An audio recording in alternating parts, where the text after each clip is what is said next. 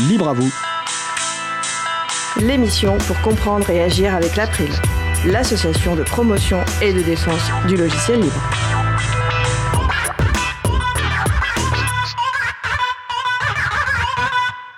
Bonjour à toutes, bonjour à tous. Voilà un an que l'association Framasoft s'est mise à faire coin-coin pour collectiviser et convivialiser Internet. On en parlera avec elle dans notre sujet principal. Avec également au programme les campagnes de dons et Firefox, navigateur en voie d'extinction. Nous allons parler de tout cela dans l'émission du jour. Soyez les bienvenus pour cette nouvelle édition de Libre à vous, l'émission qui vous raconte les libertés informatiques.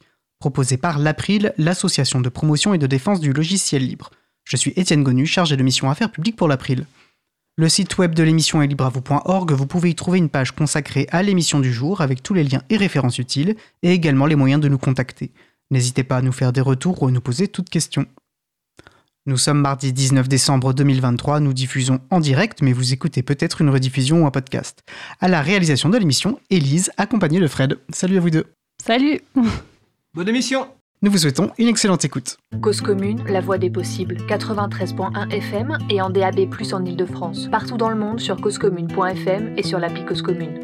Pour participer à notre conversation, 09 72 51 55 46 et aussi sur causecommune.fm, bouton de chat, salon libre à vous. Nous allons commencer cette dernière émission de l'année 2023 par une nouvelle humeur de G, aujourd'hui sur les compagnes de dons. Alors je n'ai pas lu la chronique, je ne l'ai pas entendue et je vais donc la découvrir en direct comme tout le monde, mais je ne peux m'empêcher de me demander si cette fois-ci encore, euh, ou à quel moment ou quand, voilà, ta chronique va prendre un virage anticapitaliste. Alors suspense, on va voir. Donc salut G, désolé si je divulgage malgré moi ta chronique et je te laisse euh, la parole. Y a pas de souci, y a pas de souci. Alors salut à toi public de Libre à vous. Et ça y est, c'est la fin de l'année. On a attaqué la dernière quinzaine de décembre, ce qui signifie le retour de pas mal de choses. D'abord les bonnets, les doudounes et la goutonnée. Option Covid, bien sûr, ça devient une tradition. Ensuite, les décos de Noël, même si cette année elles sont apparues tellement tôt que je m'en suis presque étouffé avec ma soupe au potiron d'Halloween. Et évidemment, les campagnes de dons. Oui, parce qu'à Noël, les gens claquent tellement de thunes dans des conneries qu'on se dit qu'on peut bien leur en faire claquer dans des trucs intéressants. Sur un malentendu, ça peut marcher.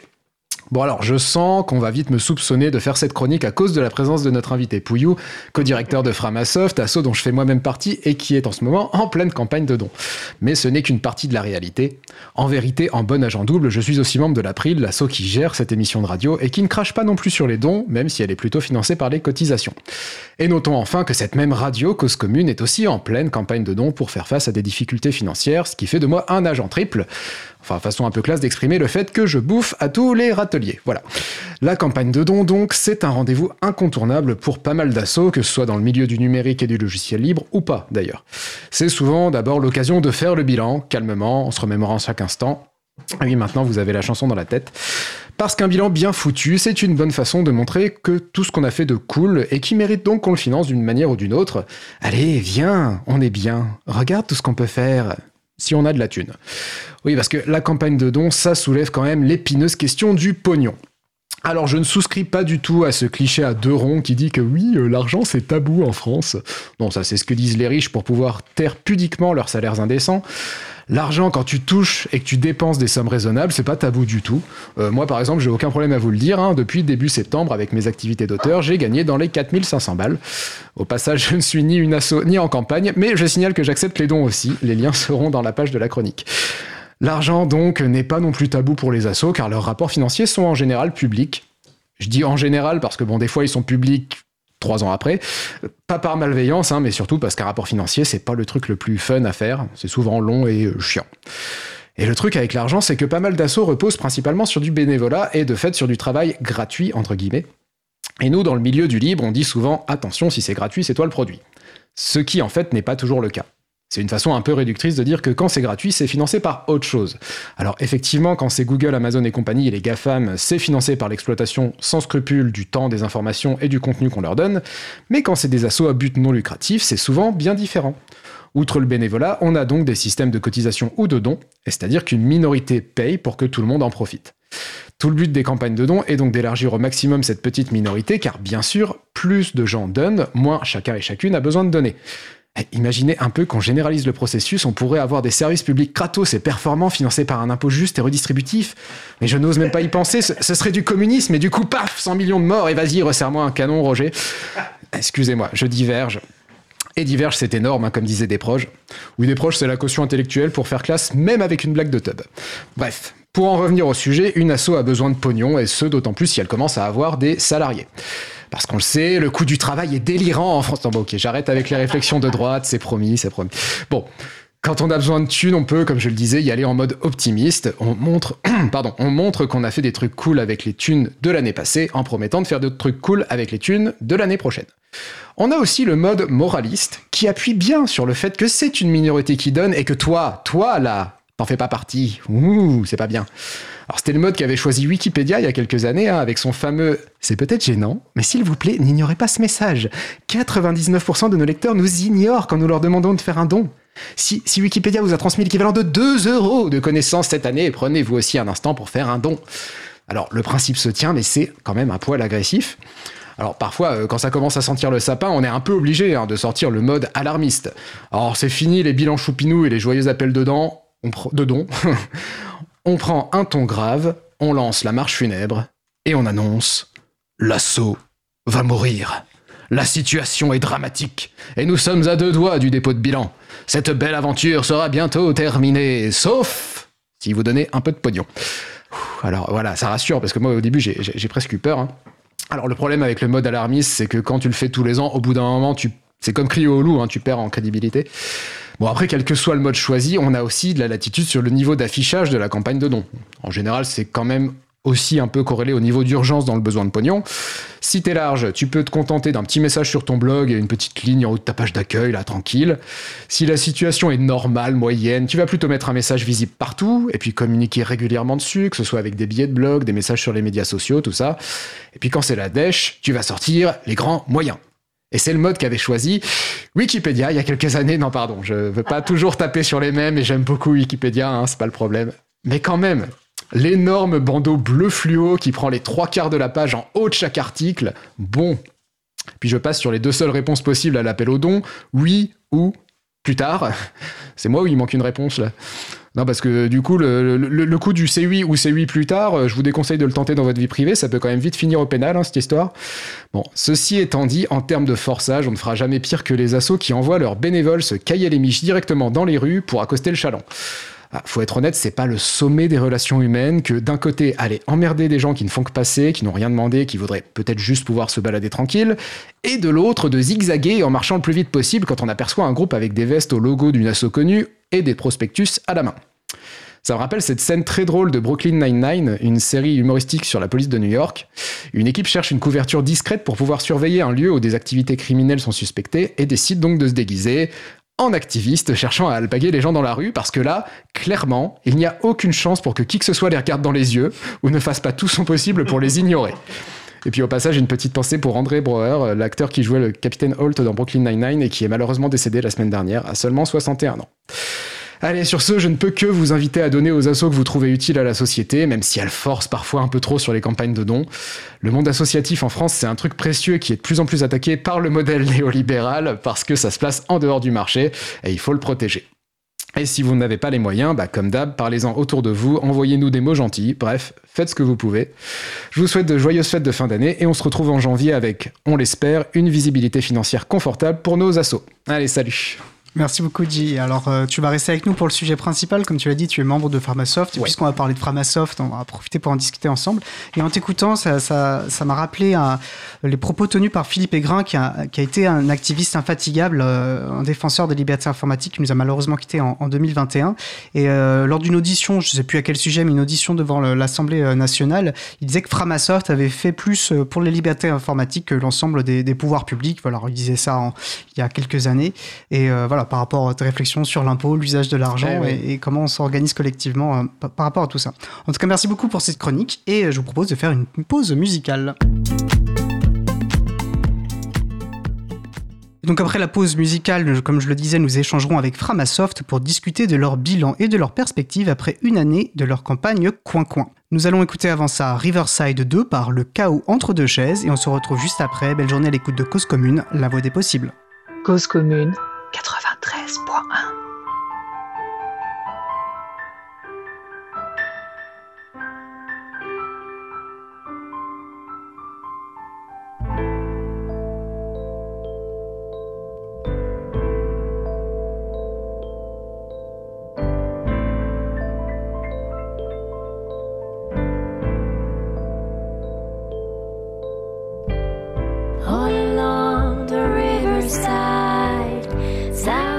And lost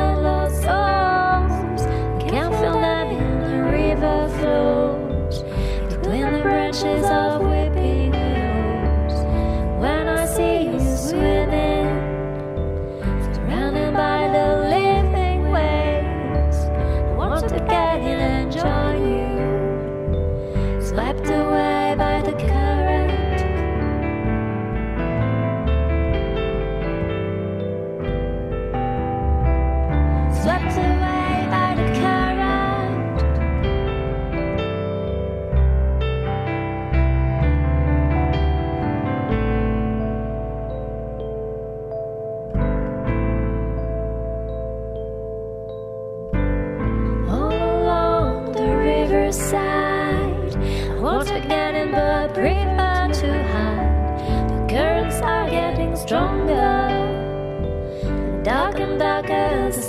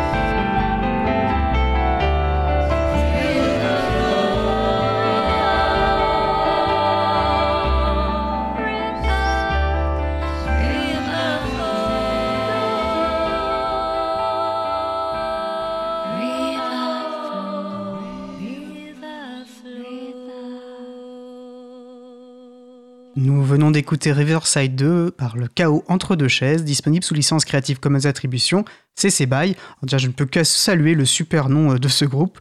Vous trouverez une présentation de ce groupe, donc le chaos entre deux chaises, sur le site auboutdufil.com. Retrouvez toutes les musiques diffusées au cours des émissions sur causecommune.fm et sur libreavoue.org. Libre à vous, libre à vous, libre à vous. L'émission de l'April sur les libertés informatiques. Chaque mardi de 15h30 à 17h sur Radio Cause Commune, puis en podcast. Passons maintenant à notre sujet suivant. Nous allons donc poursuivre par notre sujet principal, Framasoft, un an de coin-coin. Avec G qui est resté avec nous donc, et qui a enfilé sa casquette de membre de Framasoft, et Pouillou, co-directeur de l'association. Nous allons discuter avec eux de leur bilan et des perspectives un an après le début de leur campagne Collectivisons Internet, co- Convivialisons Internet ou Coin-Coin. Je précise que Pouillou, qui suit de beaucoup plus près cette campagne, interviendra principalement, mais que G n'hésitera pas à partager son point de vue, soyez rassurés. N'hésitez pas à participer à notre conversation au 09 72 51 55 46 ou sur le salon web dédié à l'émission sur le site causecommune.fm, bouton chat. Donc pour Yuji, euh, je vous propose de commencer par la base. Est-ce que vous pourrez chacun vous présenter de manière voilà, assez sommaire et en profiter pour présenter peut-être Framasoft en quelques mots? Ok. Euh, bah, du coup, Pouillou. euh, moi je suis euh, Pouillou. Euh, je suis pas du tout développeur ou informaticien à la base. Moi je suis, je suis arrivé dans le libre en écrivant des romans, euh, pièces d'être des romans que j'ai- mis sous licence libre pour, pour les partager librement. Et euh, du coup, ces romans ont été euh, édités par une maison d'édition qui s'appelle Framabook. Et puis c'était l'association Framasoft. Et c'est comme ça que je suis rentré dans cette association euh, quelques années maintenant. Et aujourd'hui, donc, je suis co-directeur euh, de l'association Framasoft. Euh, et Framasoft, en fait, euh, le, principe, c'est, alors, je, peux te faire le truc, association d'éducation populaire aux enjeux du numérique et des communs culturels, très bien. Mais le principe, c'est de se faire un, peu une espèce de, de chaînon manquant entre ce monde parfois très spécialisé du numérique libre et les gens, quelques formes que puissent prendre les gens, parce que les gens n'existent pas, c'est des humains et on est tous et toutes euh, très différents. Et donc de, de donner des trucs très concrets, des outils très très concrets pour euh, améliorer les libertés numériques dans sa vie. Euh, voilà. Et ça peut être euh, une fois un MOOC, ça peut être une fois développer un logiciel alternatif et une autre fois euh, mettre sur des serveurs euh, un outil en ligne pour que tu puisses remplacer Google Doc ou Google Forms. Peut-être nous préciser pour les personnes qui ne connaissent pas ce qu'est un MOOC? Un MOOC, oui, pardon, c'est un cours euh, massivement ouvert et, euh, et en ligne. On vient d'en sortir un ce matin, euh, voilà, sur le, le milieu associatif et comment euh, le- le- leur proposer euh, des outils pour se, pour se libérer. Euh, et donc voilà. Et donc là, l'idée, c'est que bah, d'ores et déjà, tu peux aller. on a aussi une première partie, un, un premier module de ce MOOC qui était Internet, pourquoi et comment reprendre le contrôle. Et tu peux aller suivre ce cours et te former sur toutes ces questions-là. Voilà, c'est un cours en ligne. J'ajouterai le lien et je le rappelle bien sûr, tous les, tous les références qui nous seront citées seront sur la page de l'émission. Je rajouterai euh, ce lien-là. J, Alors, euh, ben, moi, c'est rigolo parce que moi, pour le coup, je viens bien du milieu de l'informatique. J'ai fait des études, euh, j'ai une thèse de géométrie algorithmique, un truc un peu voilà quoi. Euh, mais pourtant, je suis, je suis rentré à Framasoft un peu comme Pouillou pour le côté artistique parce que je faisais des petites BD sur internet, un truc qui s'appelait le Dictionnaire à l'époque. Et, j'avais été invité à en poster sur le, le Framablog, donc le blog, du, le blog de Framasoft. Et, et ça fait un petit moment maintenant, hein. c'était même euh, avant, juste avant que Pouillou n'arrive. Je crois qu'on on est arrivé à quelques. C'était en 2011, je crois. Ouais, moi, ça a dû être en 2012, Ouais, en fait. c'est ça. Et, euh, et je suis resté. J'ai fait pas mal de, de- de postes différents. J'ai été secrétaire. euh, J'ai même été coprésident à un moment, mais euh, bon, ça je l'assume moins. Et, et euh, oui, et donc oui, ça, pour moi, c'est une des spécificités effectivement de Framasoft. C'est bah, déjà quand tu vois qu'on est arrivé par la BD, par le roman, c'est un truc qui peut surprendre. Enfin, je veux dire, je pense que c'est, il n'y a pas énormément d'assauts qui sont dans le milieu numérique, logiciel libre, où euh, tu peux euh, y arriver par ce biais en fait. Euh, en général, c'est pas, pas une tare, hein, mais en général, tu y arrives parce que t'es un petit, un petit geek, une petite geek qui aime bien développer, qui aime bien, qui aime bien les ordis, enfin, t'aimes les ordinateurs Windows 98, enfin non, du coup pas Windows 98, mais et et voilà, donc c'est effectivement, euh, je pense que la- l'assaut a d'ailleurs plutôt évolué euh, en, poussant encore plus dans ce sens. Je pense que ça ne l'était il y a, il y a 10 ans, du coup. Et euh, voilà, et ben on, on y est resté tous les deux et on, on y est bien. Ouais, Framasoft a 20 ans quand même bientôt. Hein. Je précise d'ailleurs que Pouillou, tu es membre, enfin tu es salarié Oui, de l'association et toi, tu, es, tu en es un membre bénévole. C'est ça. Alors, on a à peine commencé, mais j'ai immédiatement envie d'ouvrir une parenthèse euh, avec vous, euh, même si je pense que ça laisse complètement lié à notre sujet, euh, qui est Framasoft, donc, puisque ça concerne nos valeurs, plutôt notre éthique partagée. Parce qu'en préparant cette émission, enfin, je, je t'ai signalé, Pouillou, parce que c'est nous qui avions échangé directement, comme c'est notre habitude à chaque émission, notre attachement à la question de la, de la représentativité, de la, de la diversité de genre, de la, de la parité. Plus précisément, voilà, de- on vous a- on- comme on demande à chaque structure, dans la mesure du possible, de privilégier la participation d'une femme. Et euh, d'ailleurs, je, je- une parenthèse dans la parenthèse, on a fait une conférence à ce sujet lors de- du salon So- Open Source Experience, pardon, et les diapos et références sont à retrouver sur notre site. Bref, voilà, donc vous avez parfaitement accueilli euh, cette demande. hein. Bon, pour des raisons de disponibilité, c'est donc et Eji qui, qui représentent aujourd'hui euh, Framasoft.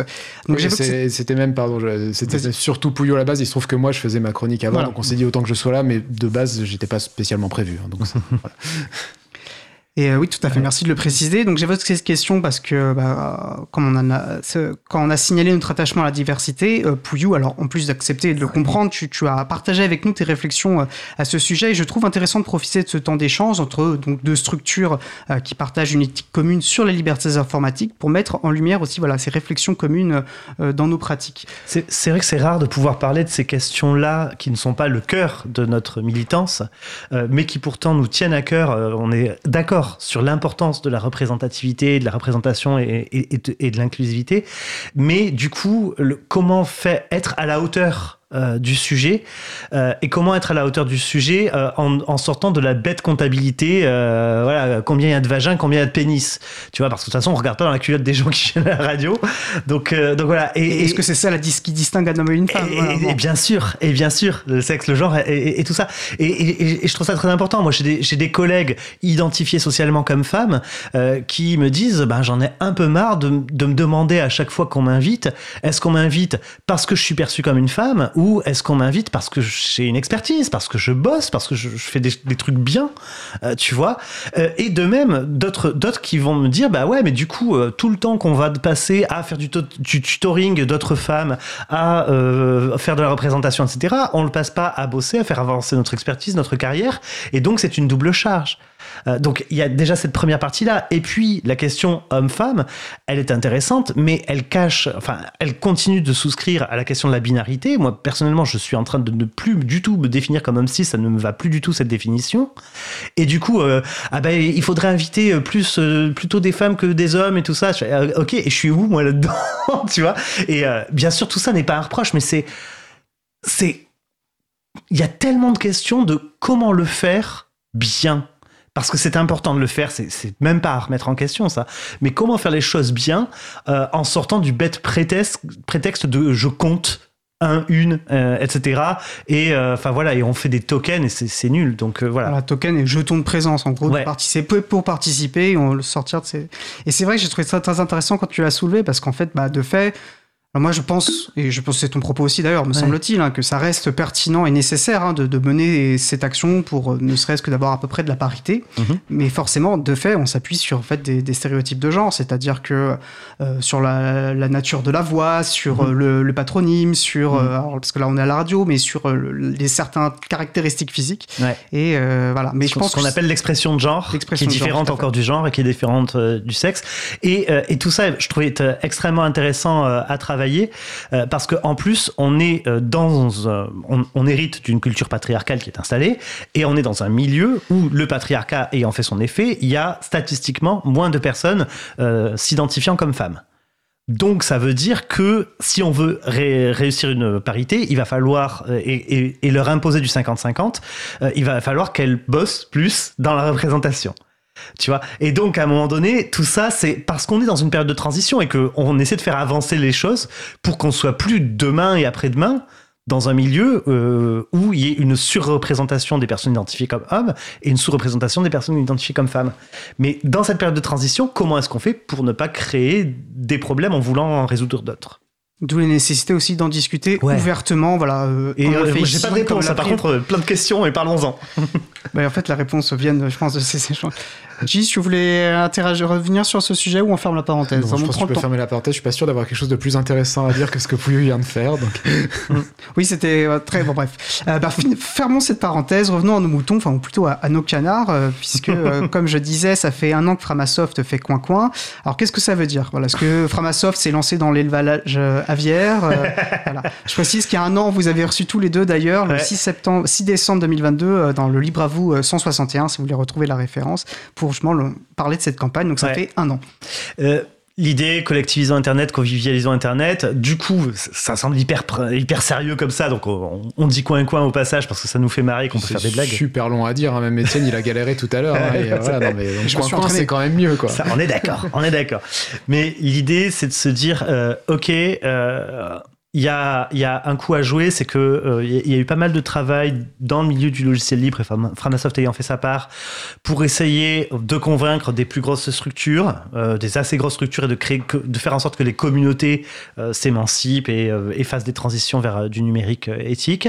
Il y a eu un travail aussi vers les individus, mais du coup, il y a une espèce de, de public entre les deux, des petits collectifs, pour qui finalement il y a très peu de, possibilités d'offres. Et donc, qu'est-ce qu'on peut faire pour améliorer ça? Et donc, la plupart des projets qu'on porte au sein de cette campagne, qui s'ajoutent à tout ce que continue de faire Framasoft, parce qu'on va pas s'arrêter pour autant, mais la plupart de ces nouveaux projets de cette feuille de route, c'est vraiment de, de se dire, bah en fait, voilà, euh, on va essayer de compter sur ces petits collectifs, parce qu'en plus, au sein de ces petits collectifs, il y a une vraie capacité à s'entraider et du coup à se former. Et si à un moment donné il y a une volonté de se dire bah tiens on va on va avoir des des outils numériques à, la hauteur de nos valeurs, euh, et qui correspondent vraiment à nos valeurs et, pas à celles de, Google et, Microsoft, bah du coup, euh, il y, a, un moyen qui est de l'entraide et que ces personnes-là se forment entre elles si on leur donne euh, des outils et des clés.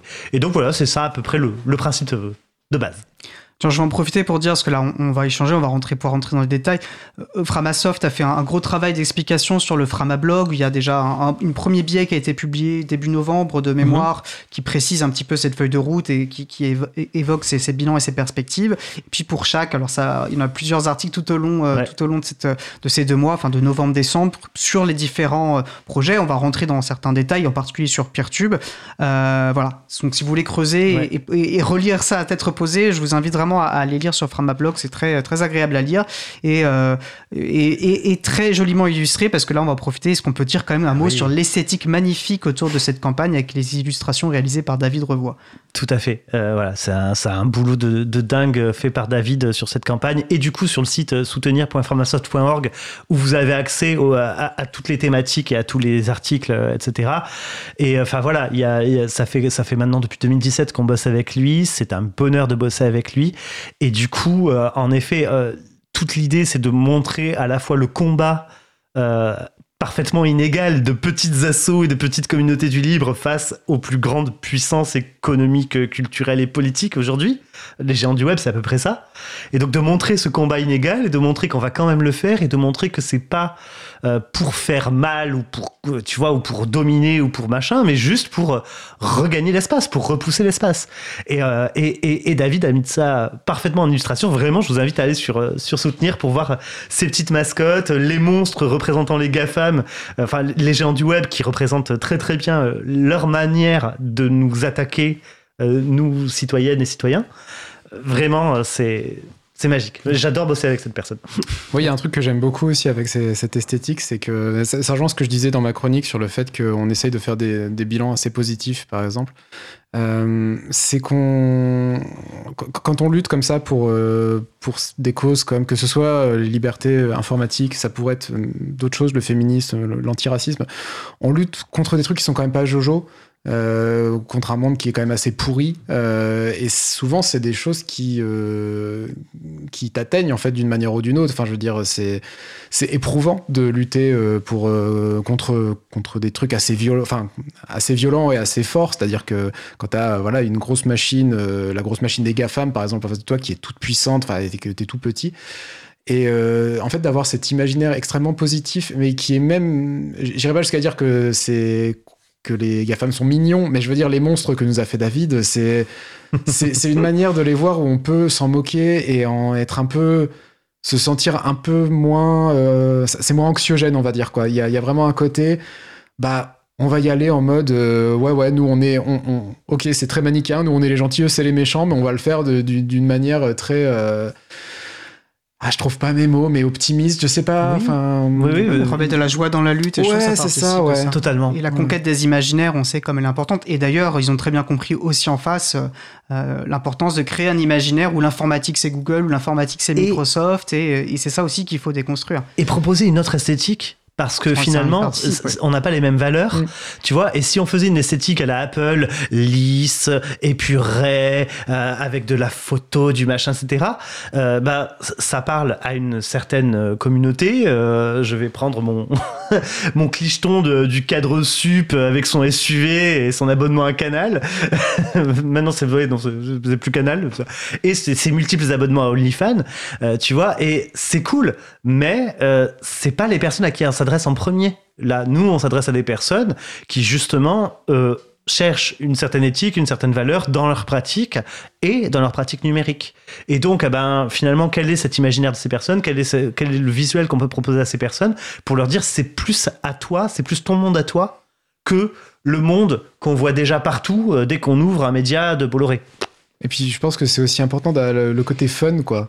C'est-à-dire que là, vraiment, ils sont mis. euh, on, on va, voilà, la, la barre de don, en gros, c'est c'est des personnages choupis de notre côté qui poussent contre un mur, qui poussent contre un mur et où il y a les monstres des GAFAM derrière qui essayent de retenir, quoi. Et, euh, et je me souviens, c'était même une discussion qu'on avait eue. Alors, il y a quelques années, c'était avant que David fasse ce truc. Il y avait eu. euh, c'était la campagne des googlisons Internet avec une, une parodie de la carte d'Astérix qui était faite par un, autre dessinateur talentueux dont, dont- dont le nom m'échappe aujourd'hui. Guy, peut-être Enfin bref, et je me souviens qu'à l'époque, donc c'était moi qui avais fait cette carte à l'époque, on avait eu pas mal de discussions sur comment on met en forme ce truc, ce dégooglisant internet, le côté on résiste euh, aux GAFAM, tout ça. Et y avait, on, avait eu deux idées, je me souviens. Il y avait cette idée sur laquelle on est parti, donc euh, de faire cette parodie d'Astérix euh, et il y avait une autre idée quelque part qui, était assez évidente aussi finalement, c'était le côté résistance contre les nazis par exemple, tu vois, la, la- la- résistance co- contre l'envahisseur. Et en fait, on s'était dit que c'était pas un bon plan parce que ça marchait très bien hein, parce que tu peux, tu peux voir les GAFAM comme une entité euh, totalitaire, tout ce que tu veux. Tu peux, bon, même, même si, on euh, met de côté le point Godwin, hein, allons-y, juste on- autre chose, tu vois. Mais ce qui était bien avec euh, Astérix, c'était le côté ridiculisant en fait. C'est-à-dire que les méchants, euh, les méchants romains, et là c'est pareil, je pense pour les monstres, c'est des méchants, ils sont clairement identifiés comme tels. Mais euh, ça fait référence à des trucs rigolos. Le, méchant romain, tu lui mets un pain dans son menton, il gicle à 200 mètres et, tu rigoles. Euh, faire ça avec euh, voilà avec des, résistants et des nazis, c'est moins fun quoi. Même si l'image était bien aussi quoi. Donc voilà, et je trouve que voilà ce, que, David a fait sur ce truc-là, bah ouais, on, on reste toujours dans ce truc, dans dans, dans, dans cet effet où bah ouais, ramener du fun et de la joie dans, dans la lutte quoi. Enfin, Et, et- et- toujours dans le langage graphique, il y a quand même un truc aussi de, euh, à chaque fois on se pose la question avec David, comment représenter les outils, euh, les valeurs, euh, les choses comme ça numériques, sans mettre un clavier, un écran, euh, du verre Matrix et du terminal noir. C'est pas qu'on n'aime pas cette esthétique. Enfin, moi, je la vis quand même tous les jours. Il y a pas de problème. C'est que ce serait bien de sortir de ça, tu vois, euh, et de sortir Ouais, de cette bulle-là. Et ça, ça, ça fait écho aussi des- qu'on qu'on peut défendre, qui est que le, le logiciel libre n'est pas juste un combat d'informaticiens et d'informaticiennes, il sûr. concerne tout le monde. Et voilà, comment on fait collectivité, comment nous collectivisons et comment convivialiser euh, Internet. Je trouve très intéressant et je trouve que ça fait écho à ce que vous dites, c'est que souvent quand on lit euh, Framasoft euh, et vos actions, cette idée de remettre euh, l'humain au Mhm. centre. Euh, et je trouve que c'est extrêmement important. Finalement, on fait sait pourquoi, pourquoi on fait les choses. Ouais. Euh, Peut-être juste mentionner finalement dégooglisons c'est donc la campagne d'avant. Mm. Je pense que Coin. Coin finalement est la continuité, c'est-à-dire à que je pense que c'est important de leur dire. Framasoft, vous avez euh, lancé euh, quelque chose, vous avez commencé à proposer des outils euh, alternatifs à ceux des ceux des GAFAM, mais votre votre propos et tu pourras justement le, le- le définir, c'était que vous vouliez pas devenir. alors, on a des, des kilomètres et des kilomètres d'avoir un nouveau Google en, en, en ce qu'est euh, Framasoft, mais vous vouliez pas être un nouveau nœud finalement sur le réseau. Et en fait, ce qu'on défend, c'est euh, des systèmes accentrés, euh, de, de, de- de systèmes collectifs justement. Tout à fait. Le, le- principe, vraiment, c'est de dire comment est-ce qu'on abaisse la marche d'entrée, euh, qu'on ouvre un peu plus grand la porte à plus de monde. Euh, et euh, en 2014, euh, on disait, mais tu veux une alternative à Google Doc, mais il n'y a pas de souci. Tu loues ton serveur, tu prends ton nom de domaine, tu fais sudo apt-get install etherpad, et là, j'ai perdu 99,99999% des gens, dont moi, j'ai dû l'apprendre par cœur, cette phrase. Tu crois? Enfin, je, je, je ne comprends rien à ce que je dis. C'est- plus vrai, mais bon, je vais faire semblant pour ça. On est à la radio. Euh, et donc voilà, tout ça pour dire que l'idée c'était de dire, bah, écoutez, on va le mettre en place. Ah, mais il y a plein de monde qui viennent chez nous. Mais en fait, vous n'êtes pas obligé de venir chez nous. C'est la première étape, c'est de commencer, de voir si ça vous va, si ça vous va pas. Et c'est OK que l'outil ne corresponde pas à vos besoins encore euh, et que vous puissiez pas encore vous libérer. C'est c'est hyper OK. Mais c'est une porte d'entrée. Et une fois que vous êtes là, bah, vous pouvez continuer à avancer et aller chez d'autres, ou vous auto-héberger, ou euh, vous, euh, euh, mettre en commun les besoins et créer un hébergement pour votre communauté, etc. Donc, à chaque fois, de toute façon, ce qu'on propose vraiment, c'est ça, c'est essayer de comment est-ce qu'on abaisse techniquement et pratiquement la, la marche d'entrée pour faciliter l'adoption d'outils numériques éthiques.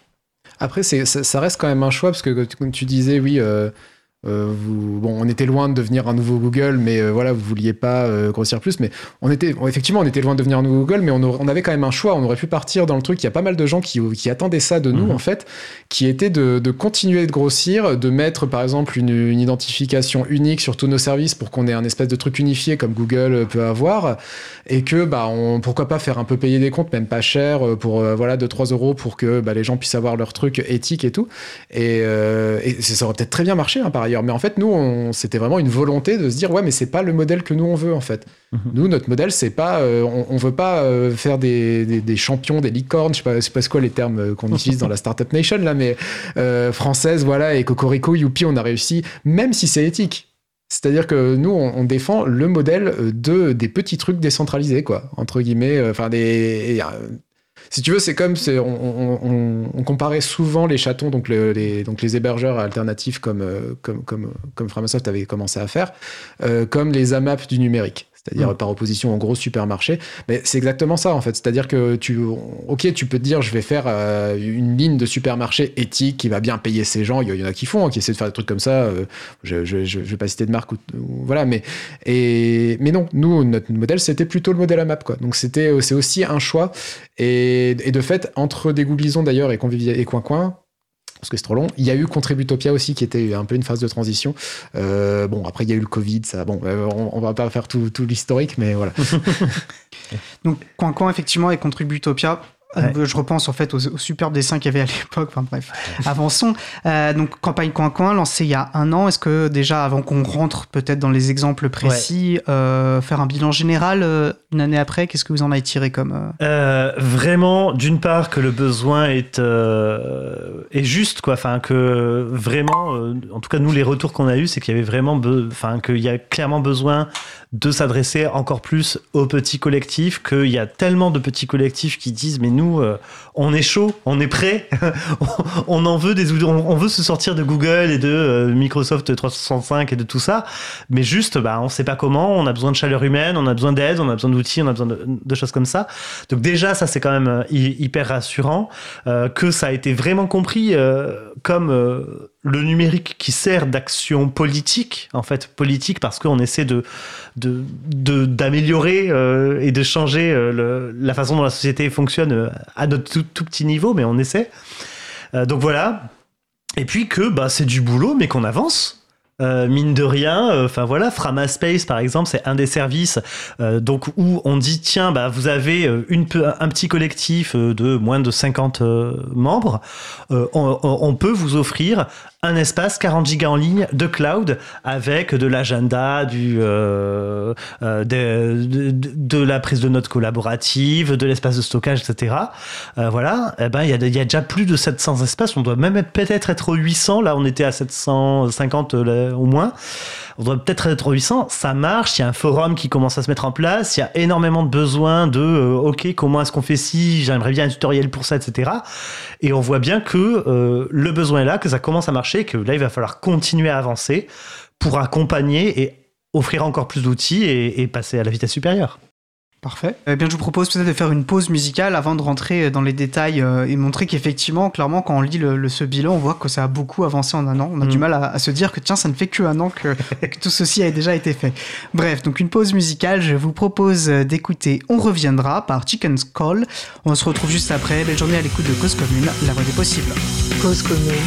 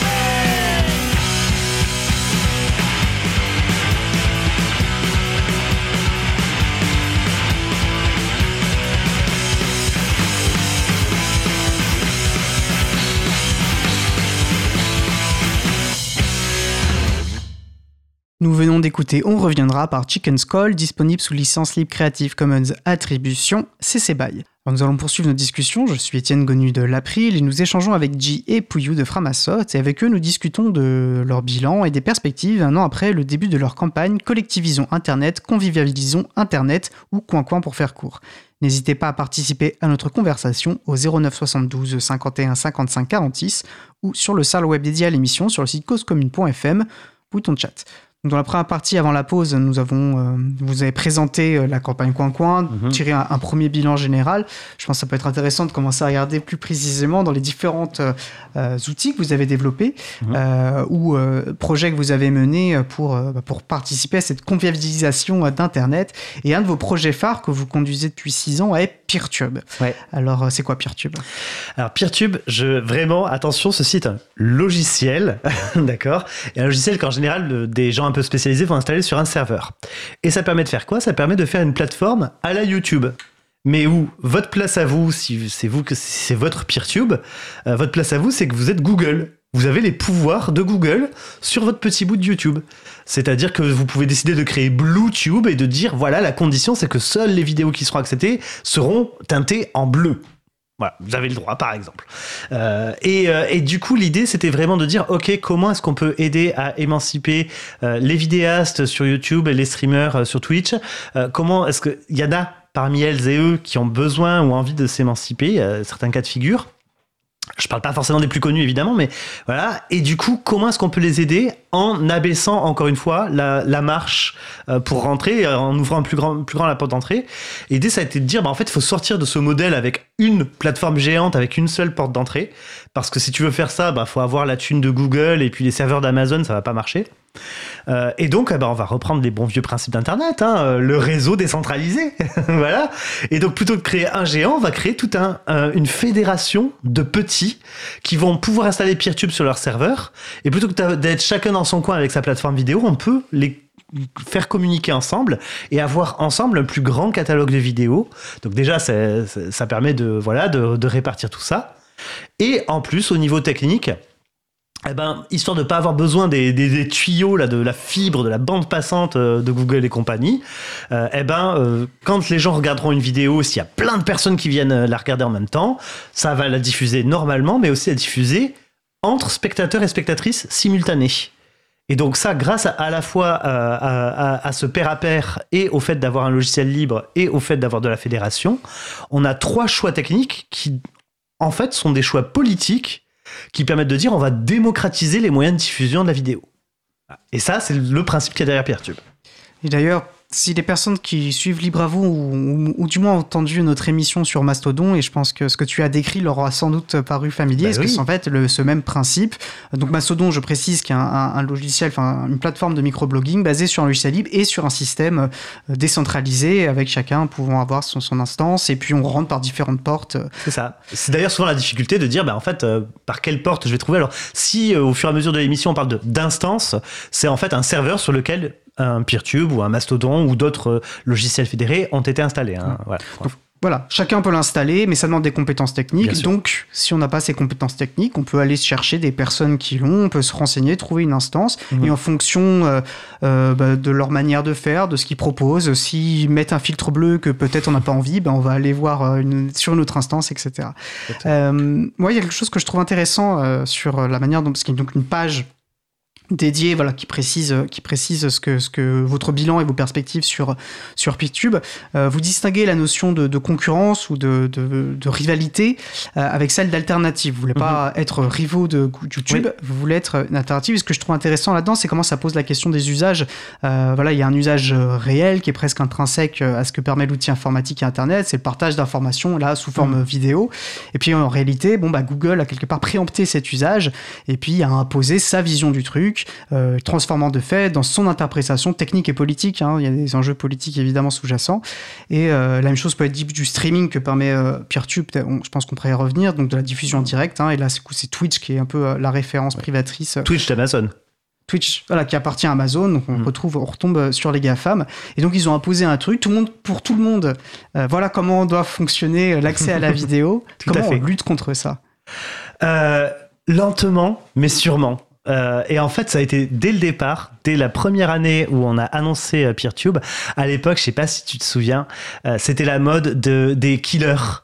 Euh, Hello est le nouveau Facebook killer, machin est le nouveau Twitter killer, etc. Et à chaque fois, tu avais une startup qui naissait, qui crevait dans les trois mois, et tout le monde perdait son temps sur ces merdes-là.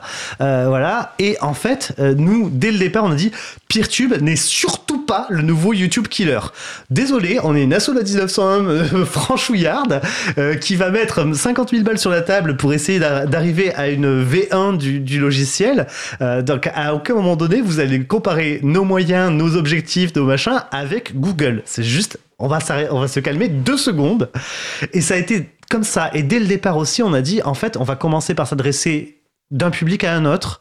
euh, et en essayant d'a- d'agrandir le cercle. Au départ, on s'est adressé à un public très spécialisé parce que avant qu'il y ait des vidéastes qui mettent des vidéos sur des plateformes PeerTube, il fallait qu'il y ait des plateformes PeerTube. Et donc des gens passionnés qui disent OK, je vois l'intérêt de mettre ça sur mon serveur et d'essayer de, de, de filer les clés à deux trois copains et de créer des comptes.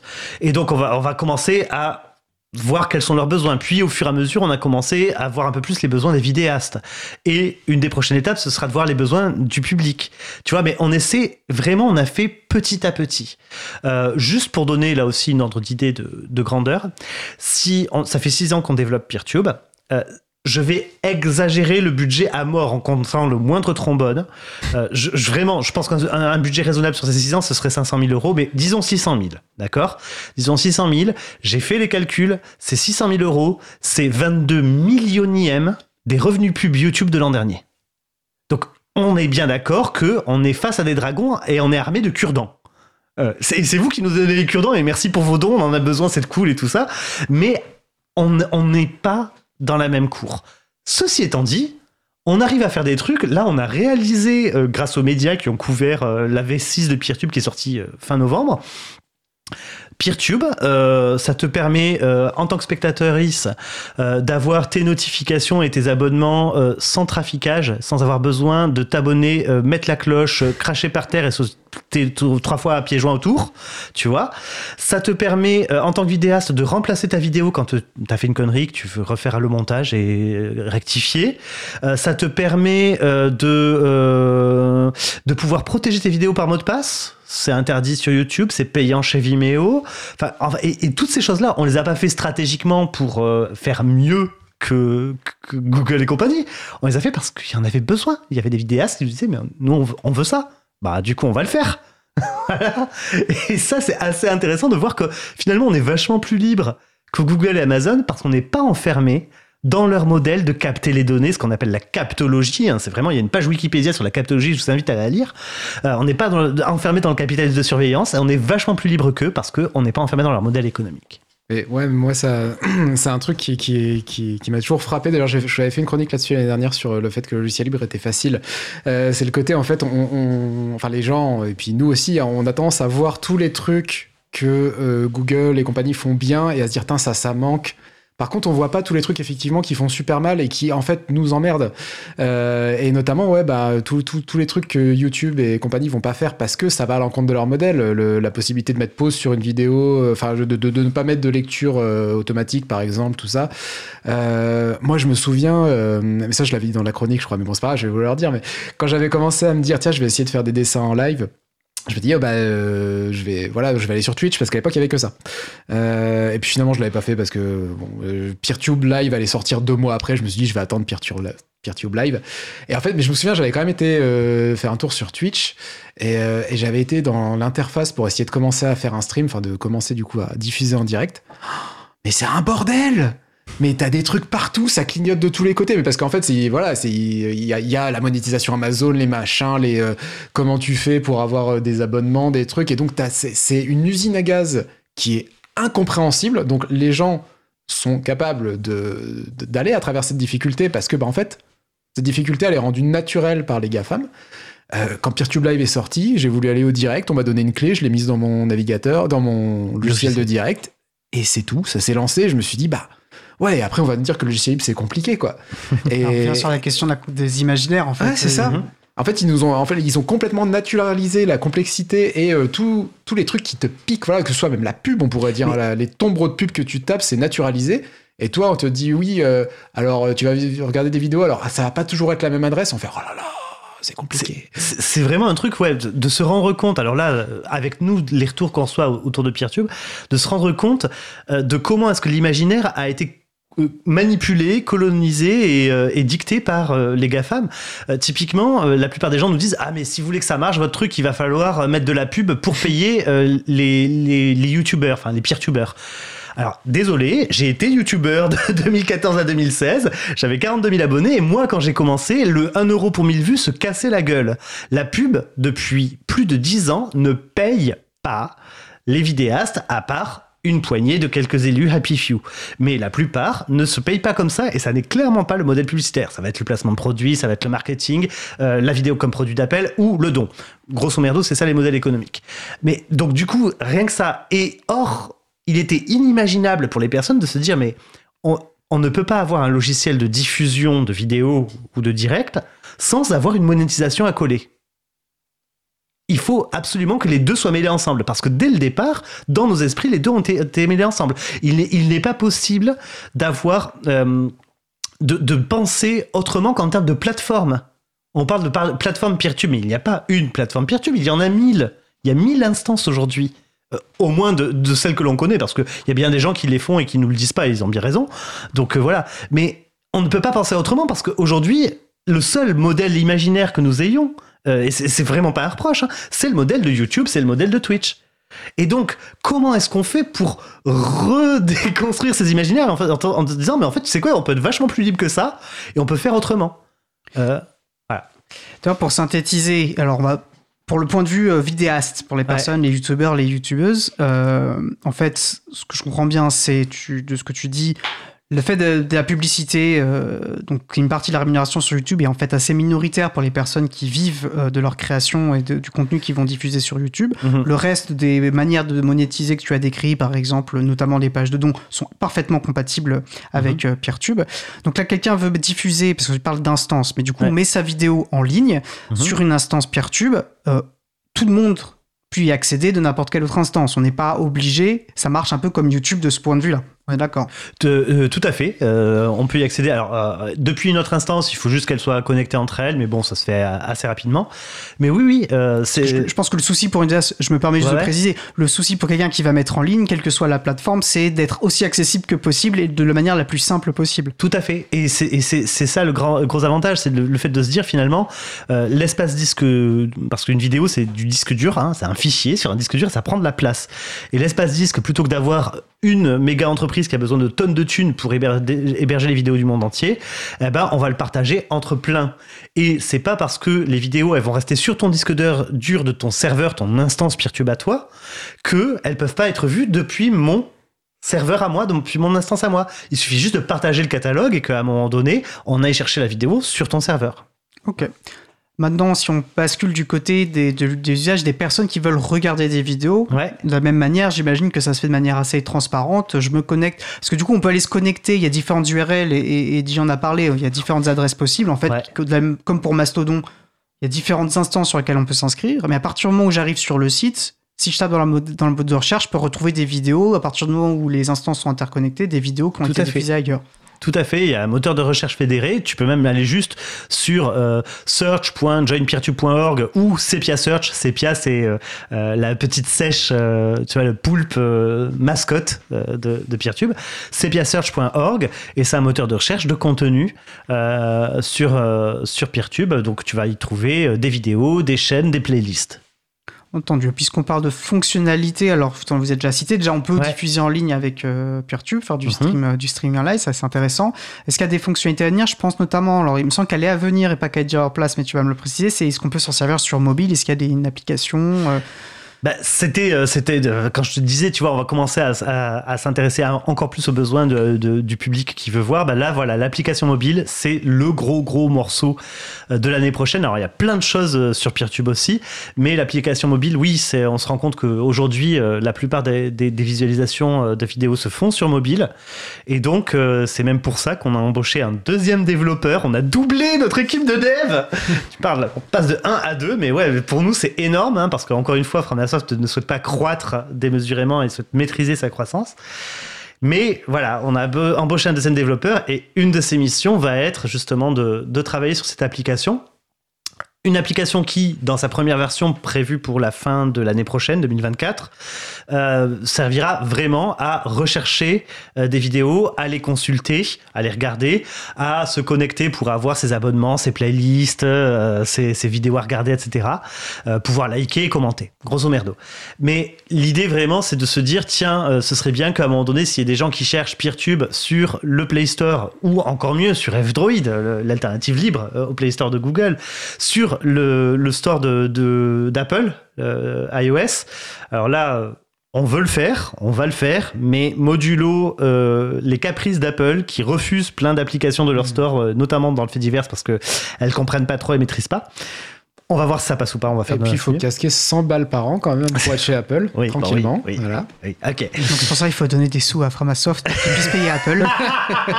C'était peut-être pas le meilleur argument au monde, mais bon, je le prends quand même. Et, euh, et enfin, euh, une des options aussi, euh, alors on espère pour 2020, fin 2024, mais peut-être un, peu plus tard, c'est aussi de se dire, mais aussi Android TV, parce qu'aujourd'hui, bah, va t'en trouver une TV qui n'est pas smart. Euh, voilà. Et du coup, euh, ben, le fait de pouvoir aussi regarder des vidéos PeerTube sur cette TV de manière euh, facilitée et, pratique, ça semble important. Et en termes de fonctionnalité, qui du coup, ça rejoint ce que disait J sur le fait qu'en fait, il y a des choses que permettent le libre que le- les systèmes privateurs ne permettent pas. Mhm. Tu as parlé de faits divers, alors peut-être rappeler en. En fait, tu l'as déjà décrit quand tu parlais du système fédéré, mais Tout à fait. voilà. Donc, il y a le fait Bah, divers qui est basé sur un protocole. Et Ouais. du- coup, on parlait de Mastodon. Je pense qu'il y a des ponts qui vont pouvoir se faire entre des outils que ne permettent pas parce que euh, on peut pas poster des trucs YouTube directement sur. Enfin, quoi que si, mais bon. pas de manière aussi simple et aussi Mhm. maîtrisée. euh, Voilà. Donc, ça, c'est vrai que c'est une force aussi, euh, je pense, Tout de ce à genre fait. de système. Il y a une très très grande résilience euh, voilà, au, au niveau de donc fait divers, un federated universe, univers fédéré. Euh, voilà, et comme on parle le même langage, mais d'ores et déjà, tu peux euh, euh, pouetter sous une vidéo PeerTube, répondre à un poète d'une vidéo PeerTube, et ça va en fait faire des commentaires. Donc imagine que tu commentes à une vidéo YouTube avec ton compte Twitter. Aujourd'hui, c'est inimaginable, tout ça est fermé entre eux. Bah, nous, on peut se l'autoriser parce qu'on n'a pas besoin de fermer. Tout bêtement. Donc euh, voilà, c'est open, c'est libre et c'est ça, c'est un exemple finalement très bas, entre guillemets, Ouais. de ce que tu proposes. Et en fait, c'est la seule limite, là, c'est l'imagination humaine de ce que permettent les interactions entre deux différents outils. Bah, l'imagination et, et- d'arriver à mettre les développeurs autour de la Oui. table alors que ces développeurs euh, sont euh, les nôtres les premiers sont déjà euh, submergés de travail avec une feuille de route hyper chargée. Et bah, Ouais, tu- puis c'est, c'est- enfin, je veux dire, c'est, vrai qu'il y a une question de délibération aussi, c'est-à-dire que Mastodon, par exemple, qui est, qui, qui est une sorte d'alternative à Twitter, même si c'est très réducteur, euh, par défaut, euh, tes messages font au maximum 500 caractères, je crois, mais ça se fédère avec, euh, par exemple, Playroma ou Playmora, je Mhm, me gourre Playroma, euh, qui fait le même genre de truc, mais avec une limite beaucoup plus haute. Bah, du coup, quand tu es sur Mastodon et que tu reçois un message de cette autre version, qu'est-ce que tu fais? Genre, est-ce que tu affiches tous les caractères, mais du coup, bah, euh, les gens sentent bien que c'est pas exactement la même chose que tu vois que le truc habituel Est-ce que tu coupes à 500 avec un petit bouton pour faire ah bah il y a plus Et tout ça, c'est des trucs qui sont complexes. Et plus tu vas mélanger d'applications ensemble, plus tu vas avoir des questions de ce genre, quoi. Donc euh, non, non, c'est. ce sont des questions du coup politiques, mais des positions politiques intéressantes. Comment on décide, qui décide, à Et partir- surtout, oui, et, Vas-y. et- et de fait, c'est des questions politiques où tu es partie prenante. Alors que quand c'est Google, euh, quand c'est Facebook qui choisit comment il va intégrer les vidéos YouTube, euh, il fait comme il veut et pff, toi, t'as aucun truc à dire. Quand tu es sur une instance où euh, ça peut être quelqu'un que tu connais qui la gère, ou bah, si c'est ok, ça, ça c'est pas forcément quelqu'un que tu connais, mais une asso, bah, c'est des gens que tu peux atteindre, quoi. Essaye d'appeler le SAV de Google, quoi. Ce, ce- ce matin, on était en, en live sur PeerTube avec un journaliste, euh, David Dufresne, euh, et on est passé de son Twitch à son PeerTube, euh, et il y a eu des bugs. Ben voilà, en 5 minutes, il a eu au téléphone son hébergeur, il a eu au téléphone et, et son hébergeur qui était en contact avec le développeur de PeerTube Chocoboz, donc maintenant un des deux développeurs puisqu'il y a Wicklow qui nous a rejoint, et, et- et- et on a réglé ça quoi. Tu vois, et va-t-on trouver ce service client chez Google quoi C'est dingue. Et puisqu'on parle de communauté, de développement, euh, qui, je pense que le développement est ouvert, combien il y a de contributions? Est-ce que peut-être des personnes qui nous écoutent, qui ont peut-être des compétences qu'elles Ouais. souhaiteraient partager sur Peertube Voilà, comment? Alors, il y a beaucoup, beaucoup de contributeurs. J'ai plus le chiffre. Si t'as l'article devant les yeux, tu as peut-être le chiffre euh, sur Git, mais euh, voilà. Mais c'est des, des centaines de contributeuristes. Euh, le truc, par contre, c'est que euh, PeerTube, aujourd'hui, est devenu un très, très gros logiciel. On est sur 275 000 lignes de code. Tout le monde n'est pas prêt à se les fader et je l'entends, il n'y a pas de souci. Et donc, une des premières étapes qu'on va, qu'on va dire si tu veux contribuer en code, c'est essaye plutôt de faire un plugin. Un plugin, c'est un petit bout de logiciel qui va se- s'attacher euh, au nôtre. Et s'il y a besoin de trucs pour l'accrocher et donc pour euh, pouvoir euh, faire en sorte que avoir des interactions qui aujourd'hui ne sont pas possibles, bah, juste tu les demandes et on te les ouvre. Il y a vraiment, euh, je dis accrocher parce que ça s'appelle des hooks euh, en anglais, des le- crochets. le- la traduction de plugin en français, c'est greffon, je crois. Ouais, Et-. Ok, d'accord. Je sais pas si c'est québécois ou si c'est l'Académie française. Je pense que c'est québécois parce qu'en général l'Académie française ils disent nimp. Donc euh, comme pas mal, je pense ouais, que c'est québécois. Ouais. Alors les chiffres, 400 contributeurs, contributrices, 4300 problèmes fermés en 6 ans et Ouais. 500 toujours ouverts, 12 400 contributions intégrées en amont. Voilà. Effectivement, on est sur du volume euh, Très, très conséquent. gros volume. Euh, dernier mot sur Peertube ou vous voulez qu'on... Euh, dernier mot, c'est qu'en plus de hein, l'application, il y a plein, plein, plein d'autres choses qui sont prévues, euh, dont notamment euh, travailler des nouveaux outils de modération, travailler l'accessibilité. Alors, quand on parle d'accessibilité logicielle, c'est vraiment euh, de faire en sorte que le logiciel soit utilisable par des personnes en situation de handicap de manière fluide. On a fait tout ce qu'on a pu dans la dernière version selon notre niveau de connaissance. Là, on va demander à des pros de nous faire un audit, de nous dire tout ce qu'on fait pas bien et qu'il faut changer, et on va le changer. Voilà. Et euh, aussi euh, une énorme refonte de euh, ce qu'on appelle l'UI et l'UX, donc en fait de, l'interface de PeerTube, qui avait pas forcément de designer et designeuse dès le départ pour travailler avec. Et là, tout va être sur la table. J'ai un exemple tout bête. Aujourd'hui, quand tu envoies une vidéo sur PeerTube, pour mettre la vignette de ta vidéo, il faut aller dans les paramètres avancés. Ça n'a aucune espèce de logique, c'est juste que lorsqu'on l'a mis, rajouté les vignettes des vidéos, bah, on a mis un onglet paramètres avancés. Voilà. Euh, ça n'est pas du tout intuitif et on va revoir tout ça. Et donc, l'idée vraiment, euh, maintenant, que PeerTube est un succès fou. La Commission européenne a PeerTube, le ministère de l'Éducation nationale, l'Université des Philippines, je peux vous en citer plein. Euh, Il y a un vrai grand succès, c'est vraiment en train d'être adopté. Enfin, c'est un succès naissant, mais euh, c'est vraiment en train d'être adopté. Et l'idée, c'est que là, il faut vraiment qu'on travaille à faciliter l'utilisation, l'adoption, à ce que ça devienne beaucoup plus euh, logique, intuitif, pratique et agréable. Et donc là, bah, c'est ce qui nous attend pour 2024. Et D'ailleurs, j'imagine si les personnes utilisent, qu'elles se soient en visionnage ou pour diffuser euh, Peertube, on rappelle c'est logiciel libre, Oui. on peut remonter des bugs, on peut remonter des souhaits, ça sert à ça. Et on a même, alors c'est plus, c'est en anglais parce que le, le, le, le projet est en, la langue primaire du projet est en anglais, mais on a même un site. Si vous allez sur joinpeertube.org, c'est la porte d'entrée de tout, nos- de tout Peertube. Et il y a un site qui s'appelle ideas.joinpeertube.org, euh, ideas donc idées en anglais, euh, et où vous pouvez de suggérer euh, des fonctionnalités. Tout ce, que- la plupart des fonctionnalités de euh, la version 6 qu'on vient de sortir et de la version future 7 en 2024 sont tirées de là. Vous pouvez voter, vous pouvez commenter, et c'est pas un truc où il y a besoin d'être développeur pour comprendre comment le site marche.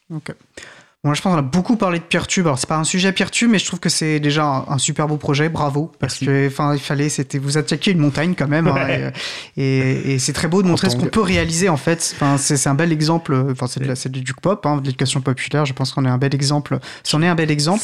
La plupart de ces bravos vont à Chocoboss qui a bossé euh, quelques années de dessus. Chocoboss, voilà, vraiment. Et en 6 ans, c'est en fait euh, très peu par rapport à ce, sans doute ce qui a été accompli. Donc, on souhaite vraiment bon, belle continuation à ce projet. Mais il y a d'autres projets euh, euh, conduits. En fait, tu as déjà parlé de Framaspace. Ouais. Tu as déjà parlé d'émancipation. On pourra en reparler. Mais j'aimerais beaucoup te- enfin, vous entendre sur euh, Mobilisons, qui je trouve est un, un très beau projet. Je pense qu'en gros, c'est pour c'est euh, l'alternative d'un service Facebook Ouais. qui est la création et le partage d'événements. hein. Je suis très caricatural et tu vas pouvoir préciser. C'est plutôt comment dire, euh, tu vois, enfin voilà, on voyait les marches sur le climat à l'époque euh, s'organiser sur des événements Facebook et on était là, mais merde, on a loupé quelque chose, nous, communauté du libre, on a loupé quelque chose parce que.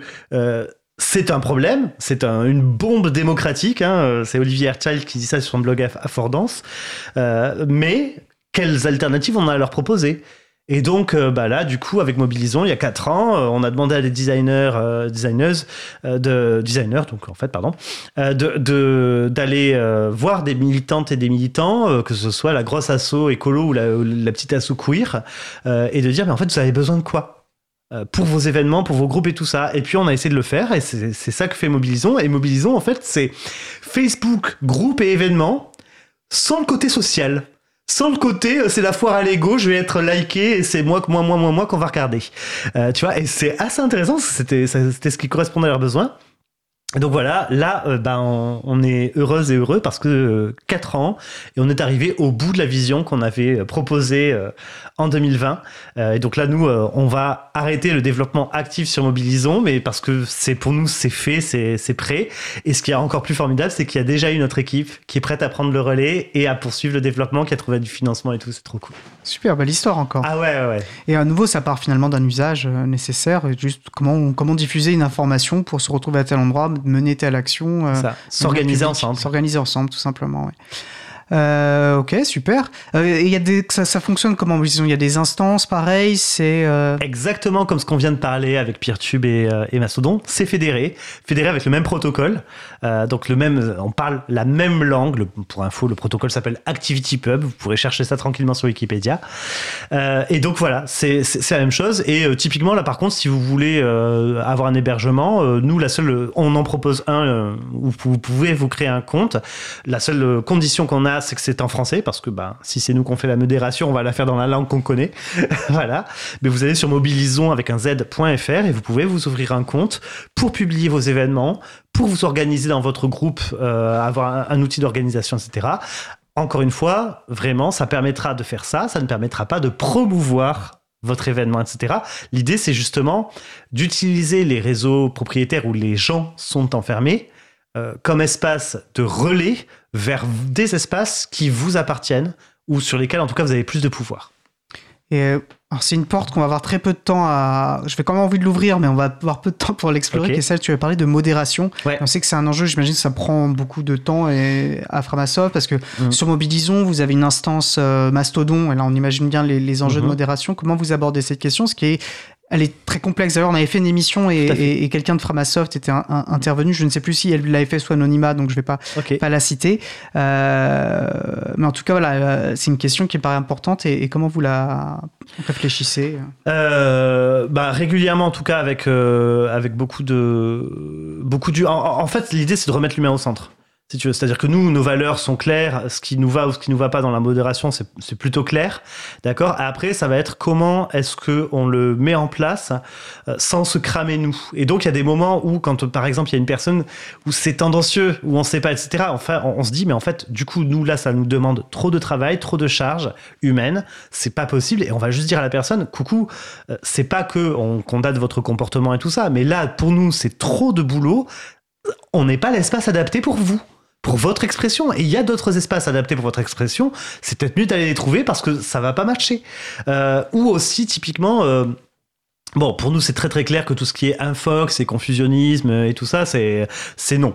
Tu vois? Très bien, mais à quel moment euh, on parle de conspiratie euh, quand une nouvelle pandémie éclate et qu'on a 15 jours de recul Il n'y a pas de science. T'as pas le temps d'avoir eu de la science là euh, sur quelque chose de nouveau. Et du coup, bah, comment on fait? Parce qu'on va pas faire le boulot des scientifiques à leur place. euh, la science, ça prend du temps. Et le savoir, créer du savoir, ça prend du temps. Et on s'est dit, bah, en fait, à un moment donné, euh, juste utilisons le principe de précaution. S'il y a quelque chose qui potentiellement peut blesser des humaines et des humains, voilà, parce que donner des fausses informations sur une maladie, ça, c'est mortel. En fait, donc l'enjeu il n'est pas anodin. Bah, à un moment donné, euh, on va plutôt agir dans le principe de précaution parce que euh, on va pas euh, créer du savoir alors qu'il y a des gens qui, dont c'est le boulot qui vont le faire. Mais je trouve intéressant, c'est manière, vous faites, vous n'êtes pas, euh, vous êtes pas la police, vous n'êtes pas là à appliquer justement le droit. Vous parlez, c'est votre espace et vous gérez humblement comment vous souhaitez que les pressions doivent se partager avec les difficultés que tu as pu, je pense, euh, C'est- évoquer. essentiel le mot hébergement là-dedans. Mm. Quand on parle des instances, quand on parle de plateforme, l'hébergement. Pensez à propriétaire et locataire. D'accord? Est-ce que vous faites confiance à Facebook pour être votre proprio? Le proprio de votre appart, qui va aller voir dans votre frigo ce que vous faites, qui va choisir la couleur des papiers peints et, afficher des, pubs.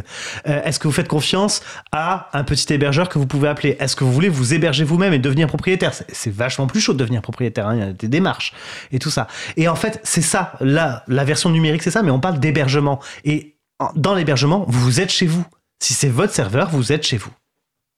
Et oui, moi je voulais juste ajouter à ce, à ce- au sujet de la modération Inframasoft, euh, je sais pas si la vidéo est disponible, mais il y a notre caméraman Maïwan qui a fait une conférence là-dessus au Capitole du Libre cette Ouais. année, si je dis pas de bêtises.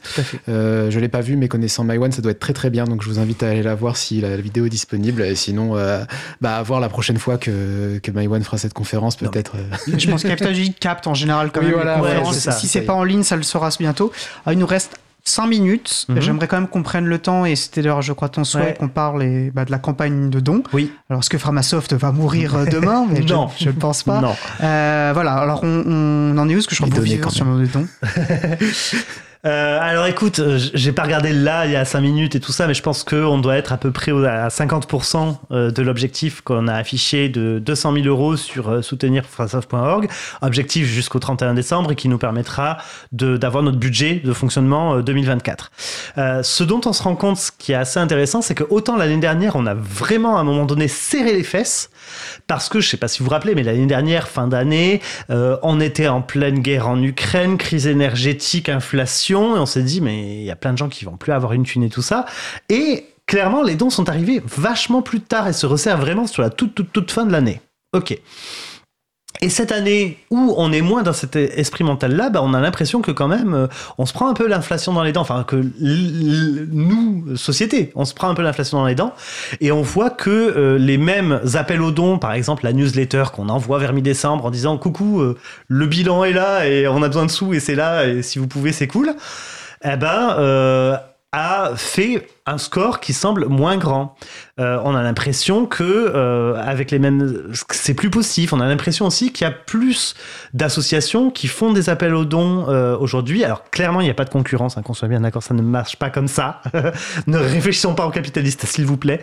Mais que du coup, c'est aussi le signe que l'inflation ayant fait son affaire, il y a plein de sources de revenus pour des associations et des collectifs et des créateurs et créatrices qui n'ont pas été présents et qui vont se tourner vers l'économie du don, ce qu'elles ne faisaient pas forcément avant. Donc voilà. Donc pour nous, ben voilà, on va croiser les doigts. euh, euh, on espère euh, atteindre l'objectif. on n'est pas en danger là tout de suite, d'autant plus que on a eu la confirmation du- d'une bourse pour le développement pour PeerTube. Donc voilà, ça permet que si- de modérer l'impact si on n'atteint pas l'objectif à la fin de l'année. Mais clairement, oui, on a besoin de dons. Et, et je rappelle vraiment que c'est les dons. donc si j'enlève les bourses, comme on parle, etc. et tout ça, les dons c'est des, de les gens. De, de vous et moi, euh, c'est 75% du budget annuel de Framasoft. Des 11 salaires qu'on sort de tous les serveurs qui servent 1,5 million de personnes chaque mois, etc. Donc c'est vraiment euh, ça compte et ça change. Et du coup, on a besoin de vous, euh, ou dans, que vous en parliez, ou si vous le pouvez. Et c'est sur soutenir.framasoft.org. Voilà, le lien sera en référence. Y a les emails. Déjà, ne serait-ce que pour voir, comme on l'a évoqué, les Ouais. magnifiques illustrations qui accompagnent, euh, qui accompagnent cette campagne, justement. Cliquez partout, vraiment, vous allez voir, c'est amusant. Il nous reste, allez, je vous, vous avez encore deux minutes. Est-ce Ouais. qu'il y a vraiment un point sur lequel vous voulez insister, quelque chose euh, J'ai beaucoup parlé de J. Ouais, mais moi je pense qu'on a dit l'essentiel de toute façon. Mhm. Euh, envoyer des sioux à l'arc. Non, mais ouais, enfin, euh, moi, pour moi, il y a vraiment. euh, oui, aussi, euh, allez sur le Framablog, euh, n'hésitez pas pour euh, lire un peu plus en détail euh, tout ça. Si vous voulez carrément lire tout en détail euh, sur le Framablog, alors là, du coup, on était en août ou septembre 2022, on a carrément publié le rapport d'activité. Je dis plus en détail, et pourquoi est-ce qu'on va publier le rapport d'activité 2022 en 9 mois après C'est parce qu'il fait 98 pages. Alors il est complet, hein. il y a de la transparence, vous en voulez, il y en a, mais il y a 98 pages, voilà. Mais ouais, et euh, sinon si, moi je veux faire un gros gros gros euh, merci et euh, enfin, on, prend rarement le temps de, dire c'est chouette ce qu'on a fait. Un gros merci à, toutes les personnes de Framasoft, euh, vraiment bénévoles comme salariés, pour tout le travail qui a été accompli cette année et à toutes les personnes qui contribuent autour de nous, euh, dans notre archipel de partenaires, des bénévoles, des, des contributeuristes, etc. Enfin voilà, enfin, qu'on soit bien d'accord, si, si on arrive à combattre des dragons avec des cure-dents et que ça marche un peu, c'est grâce à ces humaines et ces humains euh, qui mouillent la chemise et c'est super beau à voir. Moi, j'ai cette place privilégiée d'être témoin de ça et de le voir. Et voilà, euh, vraiment un énorme merci et toute ma gratitude à ces personnes-là. Bah, très belle parole de fin, je pense. Euh, bah, merci encore, Pouillu. Donc, tu es co-directeur de Ouais. Framasoft, dit, tu es membre bénévole de cette très belle association. Et donc, bah, merci d'être intervenu aujourd'hui, d'avoir partagé euh, ce bilan et ces perspectives avec nous. Et je vous propose à présent de faire une pause musicale. Après la pause musicale, nous entendrons la nouvelle pituite de Luc. Avant cela, nous allons écouter Kings and Mothers par Sawtooth. On se retrouve juste après. Belle journée à l'écoute de Cause Commune, la voix des possibles. Cause commune 93.1.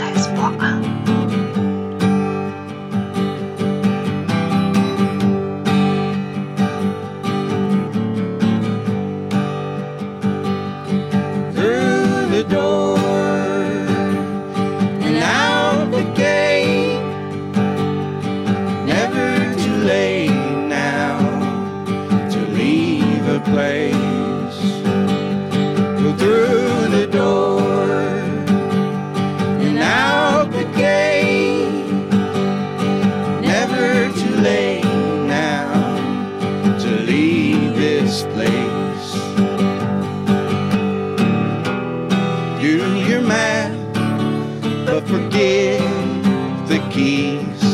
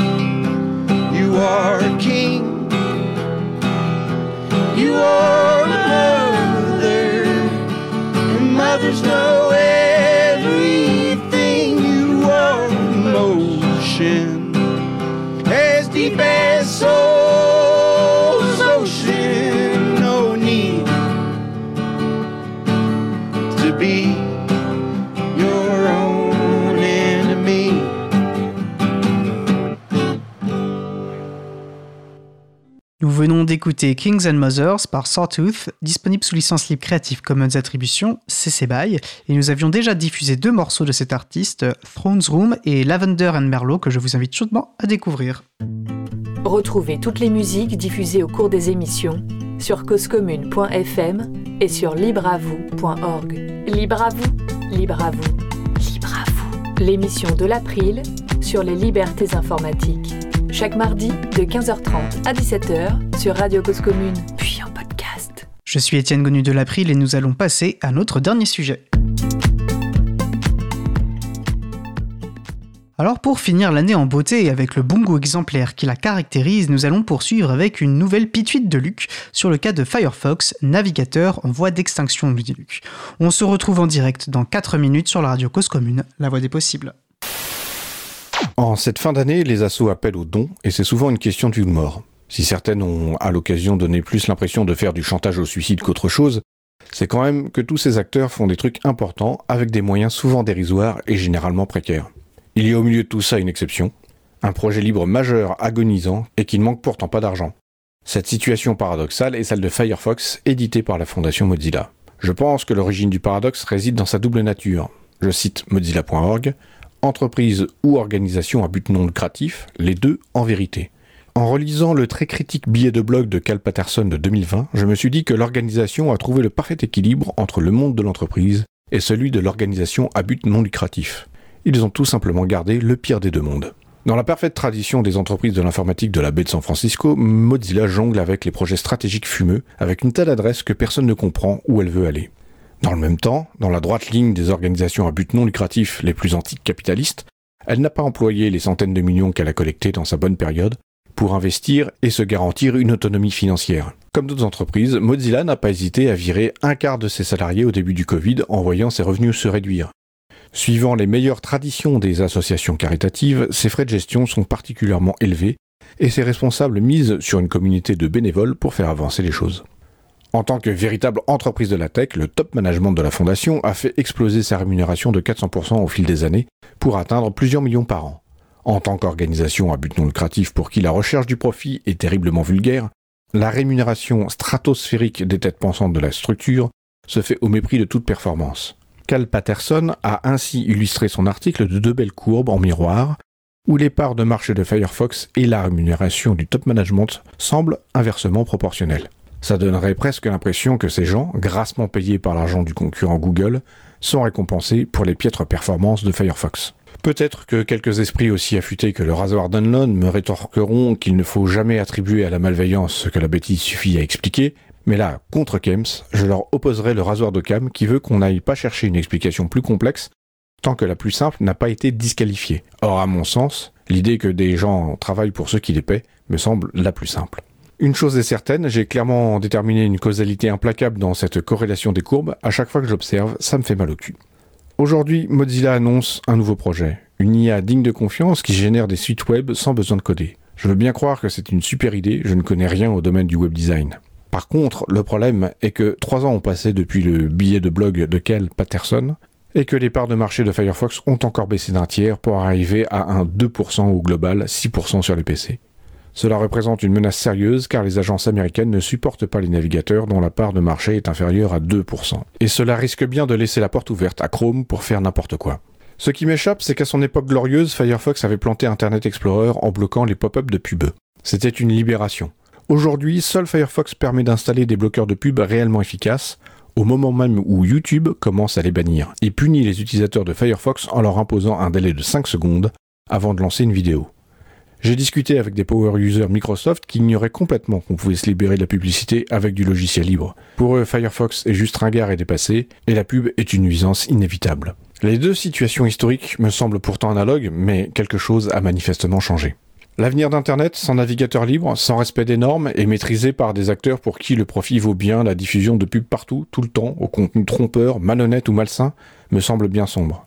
Avec la fondation Mozilla qui me semble moins qu'incapable de faire face, je rêve d'une alternative. Je propose de l'appeler Firefox. Allez, maintenant qu'on a un nom, il ne reste plus qu'à trouver les centaines de millions, d'organiser tout ça, et hop, trop facile. De retour en direct sur Libre à vous, l'émission de l'April qui vous raconte les libertés informatiques. Nous venons d'écouter la dernière pituite de Luc et nous allons finir par quelques annonces.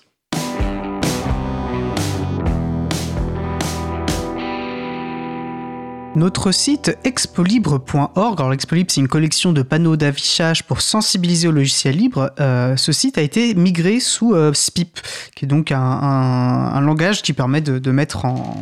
euh, et ça je l'ai mal noté et donc je cherche mes mots mais je vais vite me revenir. Ah bah Pouillou, bah, Pouillou va me tirer de ce mauvais pas. Donc en fait, Spip est un, est un outil pour créer des sites web, un peu comme WordPress en est un autre aussi. Et donc voilà, c'est ce qu'on appelle un CMS, Content Manager System. Merci, j'étais en train de, de tourner autour de ce mot. Bref, donc voilà, il a été migré sous SPIP. Euh, merci aux bénévoles qui ont contribué à, cette migration, Marc, Vincent, Jean et Antoine. Et donc pour en savoir plus euh, sur SPIP, au-delà de la très bonne présentation que vient d'en faire Pouillou, je vous invite à découvrir notre émission Libre à vous 123, euh, qui, était dédiée, euh, qui était dédiée à ce sujet, ou en lire la transcription. Vous pourrez retrouver ça sur la page libreavou.org slash 123. Bravo euh, aux 22 collectivités récompensées au label Territoire numérique libre. Félicitations en particulier aux villes euh, d'Abbeville et Échirol qui confirment leur label niveau 5, qui est le niveau maximum, ainsi que Boé et le syndicat Morbihan Énergie qui obtiennent également ce niveau 5. Boé en particulier aura marqué cette édition en remportant le prix spécial coup de cœur du jury. Euh, vraiment une très belle candidature euh, et Boé que j'espère euh, recevoir bientôt, euh, que j'espère que nous recevrons bientôt euh, dans Libre à vous. En tout cas, euh, l'invitation leur a été faite. Félicitations Excusez-moi, félicitations également à Caluire et Cuir, meilleure première candidature, et à Clay, meilleure progression, passée du niveau 2 au niveau 4 en l'espace seulement d'une année. Donc vraiment félicitations. Et félicitations bien sûr à l'ensemble de ces 22 collectivités. Notre émission euh, Libre à vous est diffusée depuis 2018 sur les ondes de Radio Cause Commune. Cette diffusion permet de toucher un très large public. Et la radio Cause Commune fonctionne grâce à l'engagement de bénévoles, sans personnes salariées, mais à bien sûr des frais de fonctionnement. Et la radio a fait face récemment à de gros soucis financiers. Donc là, si vous avez entendu le début de l'émission, vous voyez euh, vers où je vais. Un appel à été, euh, a été lancé. Euh, L'équipe de radio tient à remercier les personnes qui ont fait un don. Cause Commune va pouvoir passer la fin de l'année avec un peu plus de sérénité. Effectivement, l'objectif initial de 13 000 euros vient, récemment d'être dépassé. Mais euh, l'équipe de la radio aimerait désormais atteindre 120%, voire 150%, qui, lui permettra d'envisager euh, des investissements, notamment de l'achat de, matériel, et d'avoir encore peut-être encore plus serein quant à la- quant à l'avenir. et il est possible de faire des dons comme pour Framasoft euh, jusqu'au 31 décembre 2023. Donc à nouveau, un très grand merci à toutes les personnes qui soutiennent Cause Commune, et un grand merci à Cause Commune qui nous permet de vous proposer toutes les semaines notre émission Libre à vous. Et comme à chaque fois, je vous invite à consulter l'agenda du libre.org pour trouver des éléments en lien, euh, des événements pardon, en lien avec le logiciel libre et la culture libre près de chez vous, et puis de trouver où se situe euh, bah, l'ensemble des, associations locales, les GUL, les groupes d'utilisateurs et d'utilisatrices de logiciels libres, euh, où est-ce qu'ils sont près de chez vous pour justement les rencontrer et rencontrer ces humains qui font vivre le logiciel libre. Notre émission se termine. Je remercie euh, les personnes qui ont participé à l'émission J, Pouillou et l'incroyable Luc.